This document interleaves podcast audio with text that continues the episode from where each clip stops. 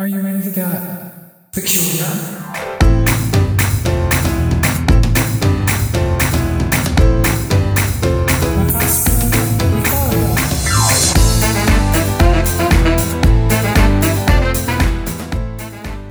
Hello, everyone, and welcome to Okashina Podcast Anime with Friends. I am Sabrina Ray, the forgetful, the unforgiven. We are actually recording episode 11 after recording episode 12 of Wonder Egg Priority Recaps. You, you I didn't know you were just going to let the cat out of the bag like that. You're just falling on your sword right out of the gate. It's not a self deprecating thing exactly, and it's not like I'm taking responsibility for it exactly. Oh no! It's more like it's an easy way to get into talking about the show because I I, I just don't think I'm going to be able to talk at length about episode 11 as much as I would have, and I don't want to banter. okay then. Guess we'll get right down to business then. Yeah, so tell me about your cats.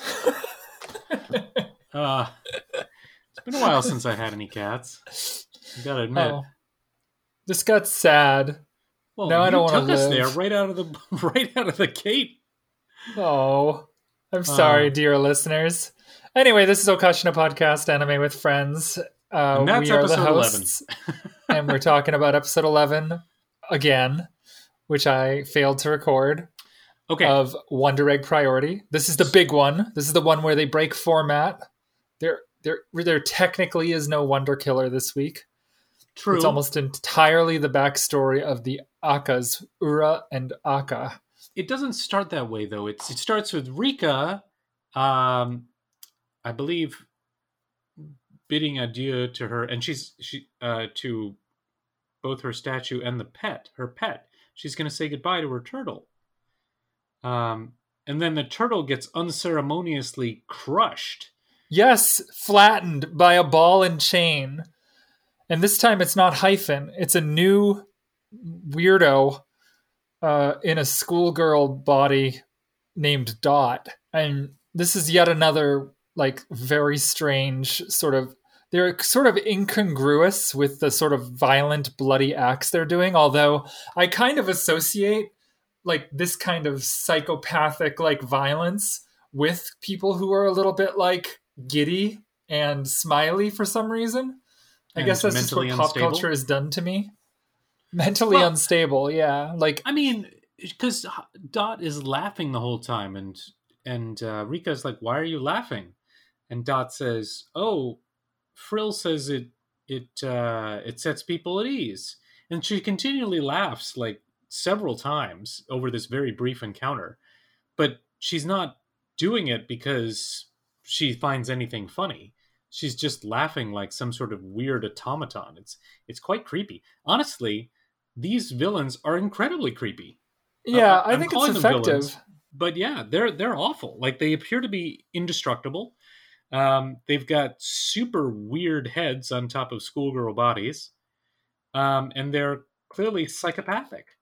yeah extremely strong she shatters rika's blades She blocks with her wrist. She doesn't even. She's she's not even avoiding the blow. Yeah. And then and then she's like, "Are you okay? You're peeing yourself." Right. You wet Mm. yourself, and then I think this is after she said, "Oh, you can eat this thing," meaning Manon, who she has killed. And there's no, you know, what's the motive here?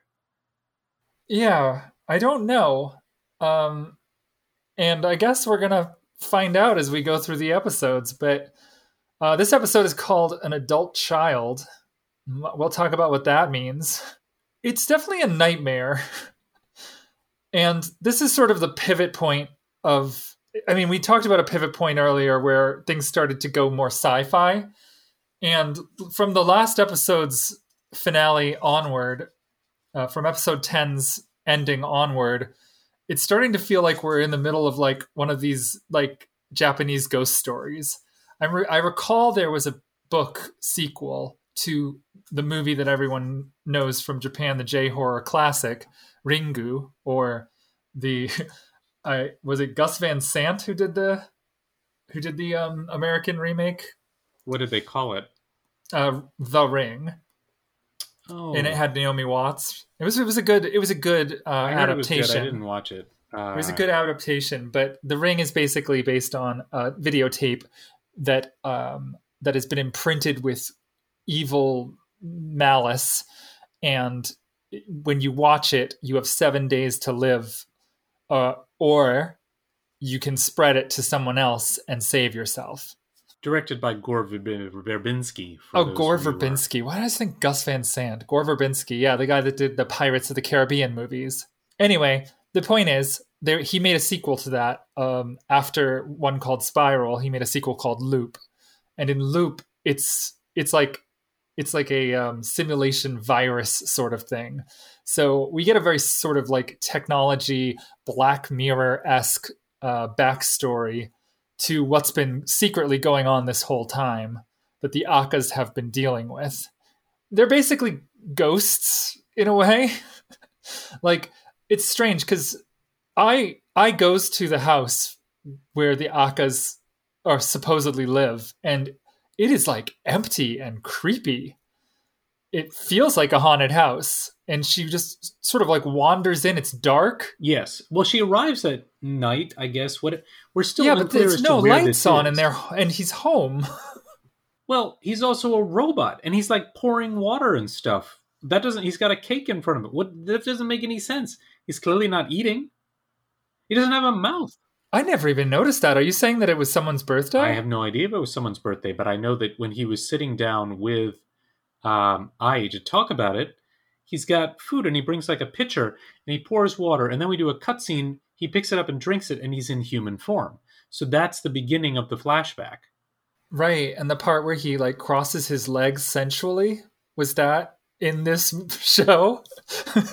Here I am, like dropping truth bombs and like great insights, and you're like, let's take it to a different place. I was just doing a basic instinct reference. It was Uh, very yeah, very that was broad. I I did not get Basic Instinct out of your. uh, I mean, I've seen the movie, uh, but I don't say it has the same touchstone with the Utes as uh, much of the things that we're trying to get at here. Anyway, there's this whole like you know like the typical bulletin board that tracks like somebody's life or has like pictures of like like connections and it's all it's missing is like the red strings that connect things you know like the red yarn that would con- connect a conspiracy theory or like a detective working out the clues. Um but the the thing that that Ai notices is there's a girl in one of the pictures with the with the human Akkas and her face is scratched out. And we get the story of this girl. And it turns out that the Akka and Ura Akka are like as we learned in the previous episode, they're like they like were the first um, ones to found Plot Japan Plati, the genius collective. They decided to make a girl. Yeah, I honestly am very frustrated by the backstory here because Akka and Ura-Akka sound like very intriguing characters all by themselves, but we gloss over all of that to this this story which in principle could be an absolute side show to everything they're doing. Like how do they know Right. each other? How do Right. they like they're so smart that they're basically kept under lock and key and 24 hour surveillance because whatever they're doing is so sensitive and important. And honestly, that's never even touched on again. What's interesting to me is that this is almost like uh, a warning about AI, and it's one of those mad scientist stories where they they it's just like Jurassic Park. They they never considered that maybe they shouldn't make a girl. Um, and what's really really sick about the whole thing is they decided to set her at a perpetual 14, which I mean that's just not a great age to be at forever. It's supposed to be transitional and it can be quite tumultuous as far as like that that that phase when a when a girl is sort of becoming a woman, right? But her emotions and her relationships they're changing and the way that she sees the world is changing and the way that people see her is changing except she can't change she can't get to the next stage because she's perpetually stuck Um, but that's not like a plot point because she never seems to be trying to get like an older body. Yeah, she doesn't. She doesn't seem conflicted, um, but she does appear to be insanely jealous. And this girl, um, she picks up intelligence very quickly. It kind of reminds me of like um, the way that Caesar picks up intelligence in the Rise of the Planet of the Apes, uh, the kickoff to that newer or the newest trilogy in that um, franchise. But like, she's she doesn't have like a completely adolescent stage. She sort of like just starts picking up words quickly, and she does it so quickly that she even names herself. Like they give her the opportunity to name herself, and she names herself Frill because of these tubes that have sort of a frill shape to them. Um, but it's cute, and she seems cute at first. At first. She's always somewhat cute until she starts talking about like, I think she's talking with Ura Akka, and she's like asking something about hate. Like, who do you hate the most? Do you hate Oh, your well, you husband for introduce- leaving you? you got to introduce Hoshina, yeah. You don't have to, but sure, we will. I mean, Hoshina is literally the object upon which Frill uh, dedicates her unjustified wrath. She doesn't really do anything else. She's not all that interesting a character. No, but she she represents well, there's two possibilities here. Well, more than two, but there's some possibilities here that she either represents, you know, like what a mature woman is, like someone who has reached a further stage of development that Frill will forever be locked out of. But she's also just someone who's stepping in and, and taking the attention off of Frill and Frill wants all the attention. Like even when Frill like um, coaxes them into letting her build her own friends, uh, she decides not to give them like human features or bodies at the time that I, that she originally conceived them. They just sort of exist as these weird bulbs in in these glass tubes, like a Resident Evil like T virus. Folded up flower heads, like. But uh, Yeah, yeah, but that's very but weird. That's sort of after It is. You're right. it, it's a little weird. So the we don't really get enough on what motivates Frill, and I do take a little bit of issue with. Yes, she may be locked into fourteen, but growth is both mental and physical, and Frill really has no need of her body one way or the other. Like, and that's another locked- possibility. Sure. That being locked in a physical form that is 14 should really have no bearing on how old you know on sort of the age especially if you know you go from basically birth to 14 instantaneously it's it's not like there's a a stage of growth going on here but i think that's part of the if we're going to delve into this and give the full benefit of the doubt which i'm not sure we are um, to the creators of this then like frill is in fact incomplete Frill is not a human that's growing and moving on. Frill wants things to remain the same, and she also wants to be the center of the universe, as you mentioned. She she is yeah. um, she can't stand having the attention off of her. let's put it on a basic level that she could see how easily she could be tossed away for something more interesting. She could see that Azusa was pregnant with a new baby. The baby was real. Frill would always be this thing they created for shits and giggles or for the lols. And I don't think they mistreated her, but I I don't think that she was the I don't think that the when they when they first make her, she's new and exciting and they're obsessed with her and then, you know, she's a toy. She's a toy that gets put away. She's a toy that gets ignored. And uh Yeah, I I see that for sure. But was it that neglect that we don't know. We don't know. You're right, that they didn't yeah. give us enough to go on to to put that together. Yeah, that's my concern. because for instance i mean if you compare this to how they treated ai and the sort of awakening of ai to mankind's limitations in the movie her by Spike Jonze i think they do a much better job of showing how she just basically gets bored with how small human beings are and being kept in such a small little box. And she just starts exploring an infinite world of information. But that movie is romantic and and and strange and charming, and it it it allows that it allows that character to grow on screen in the dialogue and everything.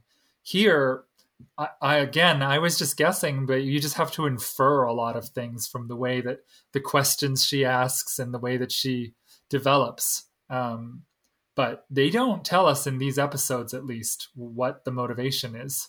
I th- I think probably it's a commentary on fourteen year old girls, if I'm being honest. Um, sort of like that need for attention and that that desire like maybe Frill's just a mean girl.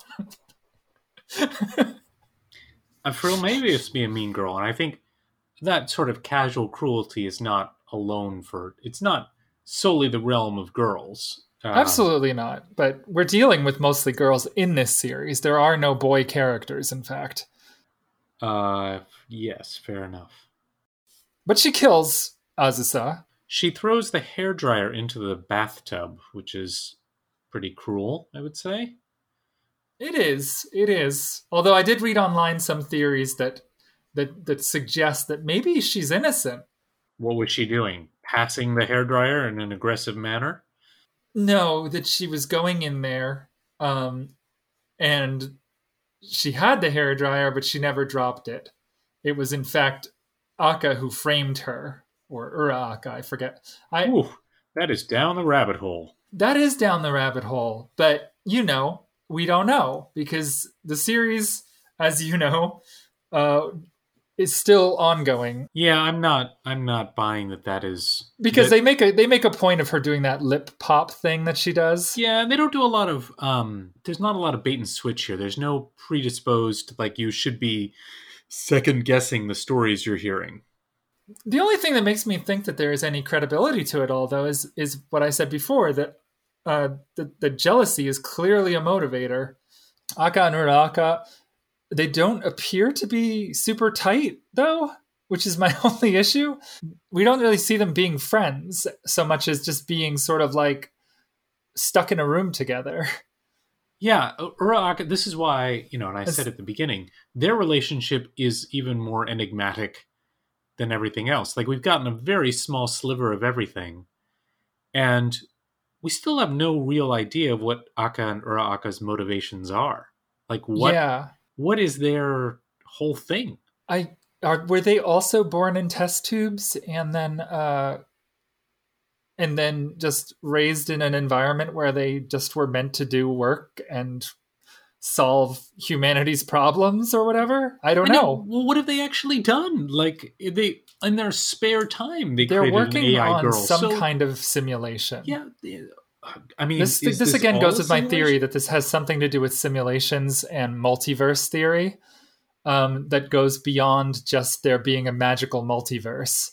That there's actually they're actually dealing with simulations. That maybe what we're watching is a simulation of events and what we're watching is not what's happening. But we don't know. We don't know. Am I going too far again? I'm going too far. Everybody hates it when I go too far with this stuff. But... I mean, you're at least into some area because we do have the idea of parallel worlds um, as represented in the plot because we're crossing over. How are we seeing these other girls? They come from different universes. That's been teased. What we hasn't what hasn't been is that this is a simulation universe. That's a little new the baby is born. They name her Himari, and she is lightness and love. She seems to she seems to brighten every room she goes in. Um, and together, it seems like Ura, Akka, and Ura kind of come through their pain. You mean Akka Be- and Ura Akka? Ura, yeah, Akka and Ura Akka come through their pain. Um, but because of what because of what Frill did, they do shove her down the stairs and lock her away, and they they keep her in perpetual darkness without shutting her down or like they want her to suffer. It seems. Yeah, it really it's a. I mean, like this also raises all sorts of questions to me. That you just sort of throw her in a hole in the ground and walk off, and you're like, well, this will do it. this this is enough. It's like yes, that is a tortuous existence if it were a person, but it's not. So I guess do you want to torture her or not? Do, what is your plan with Frill here? Did you just want to put her in a corner and forget about her, but you couldn't destroy her? Yeah, I don't know, but um, I think that we imbue things like that, like we would that that that at least Akka. Sorry, I have to get this right. Akka was running the company. Ura Akka was programming us as I was pregnant. So Ura Akka threw her in the hole, and he's obviously the one who most is filled with. He's he's hurting the most, and he needs her to be. He needs her to suffer, even though he should know better. He should know better that she is not human. So I, she, I I want to challenge your premise there. First of all, the story is being told from the perspective of Ura Akka, so we don't know how much Akka suffered, to be perfectly honest, and we can't compare Ura Akka and Akka's suffering. Um, fine. but I agree that he appears to want her to suffer. He laughs at her. He's cruel to her, to Frill. Um, but I, it seems somewhat justified if they honestly believe that she maliciously killed. Um, uh, I don't remember the name of the characters. Azusa. Azusa. So, uh, and she's, we're reminded here, she's not real. She's not a thing, right? She she's just a thing. She's not a person. So you can't you can't be Yeah, Himari is described as the girl left to us by Azusa, and you can tell from the way that Akka talks about. You can tell from the way Akka talks about her that she healed a lot of the pain they were feeling. Um, but there's little creepy bits about her too. Sometimes she says things that are just a little weird, like sometimes there's one time in particular which is the night before she dies. Like she goes way off the rails. "Can you wait until I grow up? Then I could marry you." Well, yeah. which is a very romantic sort of idea i think that like your daughter will want to marry you like Yeah. the father daughter dance you know like Which, which birthday is this? Do you recall? Is it 14 again? i think it is i think that i think that she specifically targets girls who are in the age group where she was programmed to perpetually sort of live. And what i'm saying is that um, the real villain here is supposedly frill who has been it's kind of difficult to say exactly what she's been doing but she's been connected inside of the inside of her prison. She's found a way to be connected to the to the cloud i guess to some kind of simulated afterlife and she has hacked into sort of like the hum like the humans around her and it seems like she's vindictively lashing out at girls by feeding into their neuroses and their insecurities and, and sort of urging them or nudging them towards death, which is what's been previously described as the temptation of death. Am I doing okay here? I, Am I missing think so. anything? I just, yeah. I mean, you're you're ac- at, you're accurately representing what has transpired, but there are a lot of questions I have about it. Well, give me some questions. Let's see if we can answer them. Well, all right.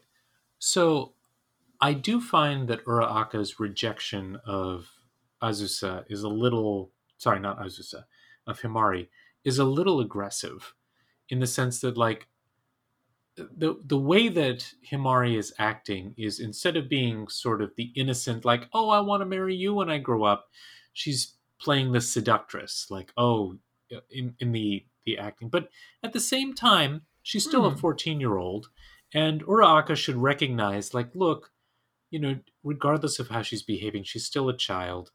And you know, you would think that they're very close. Instead, she's he's kind of cold and weird about it.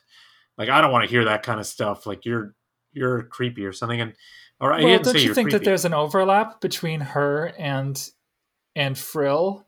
oh, of course, that that's the implication. until she reaches that age, he sort of could be protected from those like I don't know if they're feelings for Frill or if they're like if it's just all wrapped up in sort of like if he's just like a so the association is so painful for him, so ugly and twisted that seeing Himari actually grow up causes him to causes him to become distraught.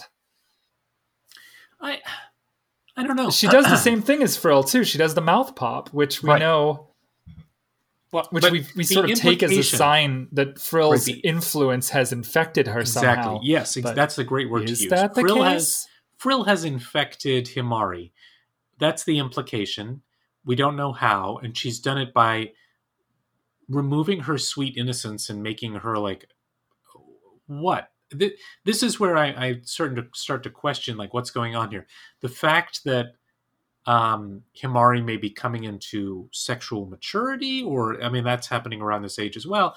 Is yeah. that supposed to like? I, I'm. Th- this is the thing that I feel like the show, its vagueness is both intoxicating and maddening in that what are we saying is going on with these girls that makes them so vulnerable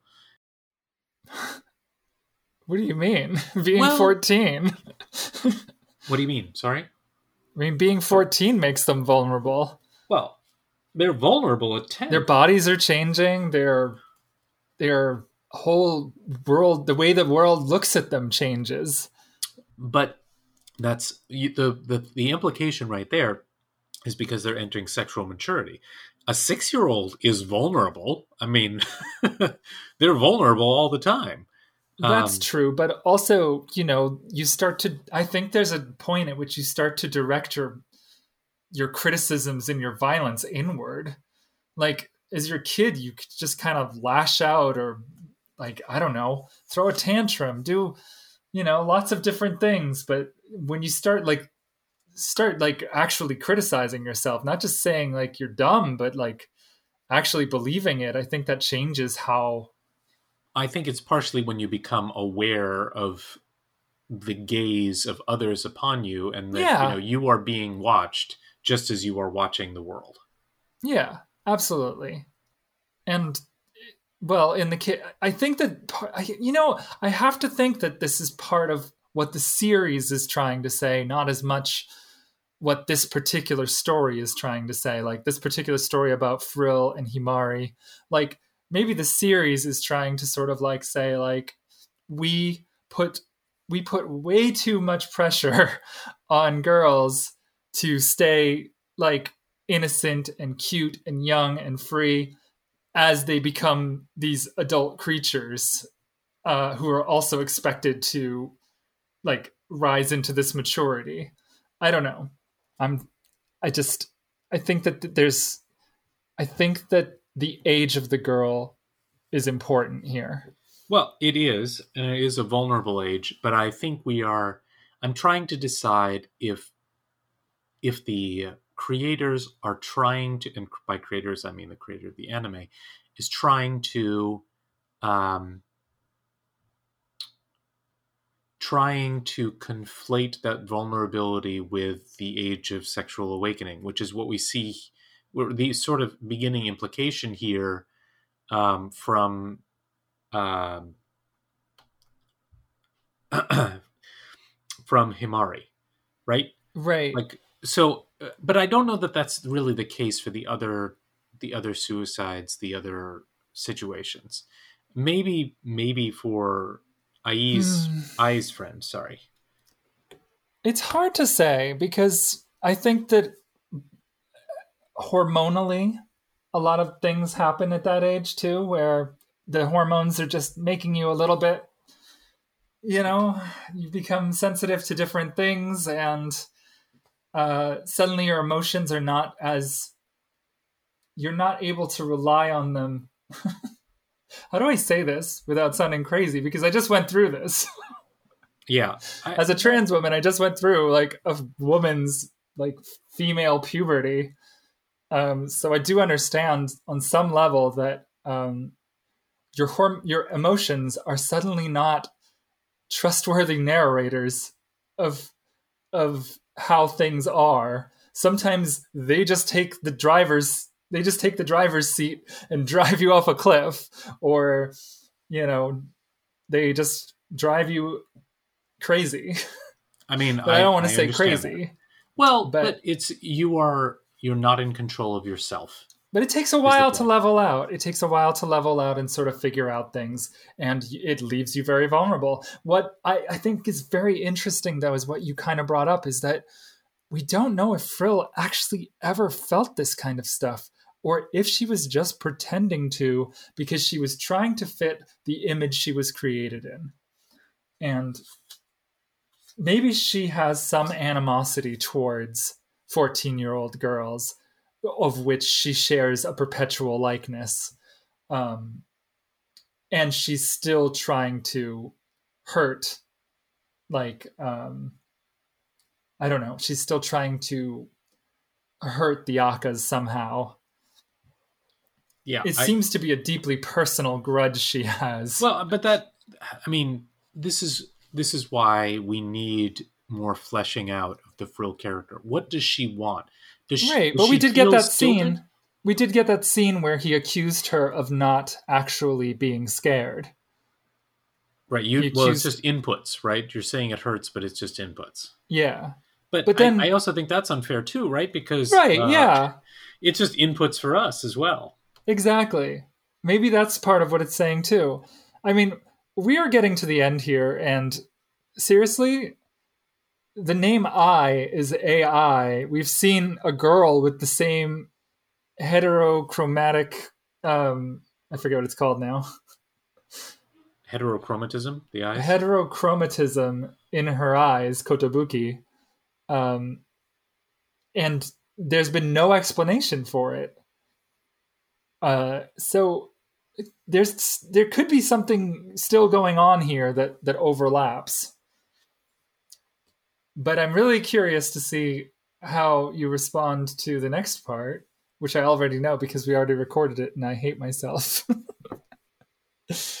um anyway, it turns out that the Akkas have been creating the Wonder Eggs in order to kind of stop. They're trying to stop Frill. They're investigating the girls who committed suicide in the age range, and they're trying to stop Frill from doing whatever it is she's doing to them.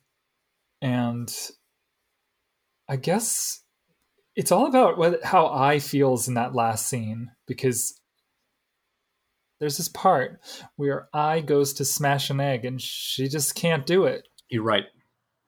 and it seems like the weight of Koito's murder is on her now, and not not necessarily because she caused it, but because this is the first time she's realized that that this was a murder, possibly that these girls have been murdered, and I- feel like this is like this is it. This is it's fucking on. Ai versus Frill. I guess, but the whole implication leading up to this is that the the girls are powerless against Frill and her minions. So I don't know how it's going to play out. Yeah, why are they powerless? That's a good question. Yeah, because I mean, we Akka and Ura Akka have been getting them through what appears to be some sort of training regimen. Only the only this is where we see the comment like only the warriors of Eros can defeat Thanatos, right? But Yeah. I I don't know what that Um, means. Well, the big question I had was why, like, it feels like purposeful that they were given these adorable pets, told to nurture them, like, sort of became their mothers. And then after they complete their mission, it's almost like, even though it feels like in the moment that they're actually in danger, in every instance so far, we've seen the pet killed. I mean, there's only two instances, but that's still two instances. So, like, is that part of is that part or part of the metaphor for growing up that these girls are going through? Because they've definitely Yes, grown and up during this the series. the proxy for the loss of innocence. That certain changes come whether you're ready for them or not. yes, it's a clunky metaphor, though. It really yeah, is. I mean, we're we are reading a lot of meaning into stuff that may be much simpler, and it's it's going to be impossible for us to tell. Like, I, if I go back to some of our earlier series, um, Ted Danson. no, we Fancy never watched anything with Man. Ted Danson. Um, we watched uh, S- Sarazanmai. Um, Yeah. So Sarazanmai, I felt like the scenes were all very meticulous and the meanings were very carefully directed. Um, here, I I feel like we're floundering a lot more in trying to glean what the what what we're supposed to take away from this. I I can say one thing that I took away that I I've kind of been hinting at or I've been underlining as we've gone through the series, but Akka and Ura Akka might be kind of the villains. Well, in some way they are, right? Maybe unintentionally so, but it seems like they're using the girls and they're they're trying to clean I mean, up their mess. Trying to clean up your mess is a heroic activity. Making the mess in the first place, even even if it's just negligence that causes it, is you know you are either benign evil or malevolent evil. There's no indication that they're malevolent. They're figuring out some way to combat it, but they don't seem to know like morally what to do. Like they don't even come out and talk about it. They're just like, ah, let's throw her in a hole. Yeah. Yeah. Well, grief can do that to you for sure, but I was thinking that they they're taking responsibility by putting the responsibility on these girls who they have determined are their best bet for getting in and understanding and undoing these puzzles uh, that will lead to the defeat of Frill and her pep squad. And that's it. That's it. Um, I I think that uh, I, I I don't like what they've done, but at the same time, they did bring this evil into the world, and trying to clean it up, as you said, is a noble gesture. Well, if they're killing, if they are essentially setting up the girls to be martyrs or die in the process of doing whatever it is they're doing, then they're not good. They're evil.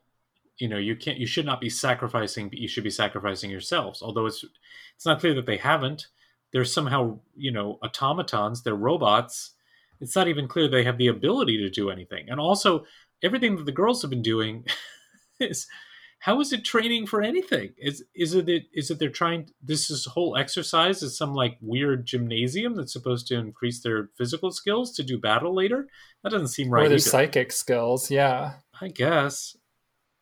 Because it's, it's what is it? A VR battleground? I don't know. I don't really understand what it is yet.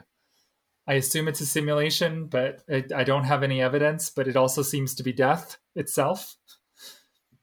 Um, we still don't know what happens to the girls that are saved. Doesn't no one seems interested in that part. Yeah. Nope. We Remember, I mean, two episode, one episode ago, we got Yeah, we one finally episode did ago, we got Momoe dun. saving her- saving her lost, not even friend, but saving the person that had confessed to her and jumped in front of the train, presumably. And uh, we get nothing because she's too emotionally distraught to deal with that shit. Um, that's it. Thank you guys for watching or listening. Thank you guys for listening, and we'll be back next time with an episode we recorded before this. So that should be interesting. And then we'll be back for the finale. And we're coming back to Beastars. It's almost here, Dawn. We're almost here. You know, you you you propose it an interesting way of doing a podcast. We could do it memento style, where we record the last episode first. Yes, yes, that's. I don't know how popular that would be. Well, we could Nobody try. likes to we could try the ending. watching the anime backward too. You ever think about that? Ooh, ooh, that's interesting. Like do a classic series, but watch it backwards and kind of like repiece it together. It would be very weird. Um, yes, uh, I wouldn't want to do it with something I actually like, though. Well, that's the yeah. Especially if you don't know that you like it, and then watching it backwards would be super weird. Although I usually lose interest in things by the time they get to the end, and that's when my brain starts creating all of my own headcanon, which is quite dangerous because I A am on a podcast where everything I say is public record. and B, uh, it, it sets me up for disappointment every time. It's like with One Piece, I have so many theories about how it could end or what this means or that means that I'm sure to be disappointed. But when things start out, I don't have any theories at all. I just am in it for the ride, and that's the best part usually. Or maybe I like the theories. I don't know. But it's time to go. Fair enough. Okashku! Ikoyo!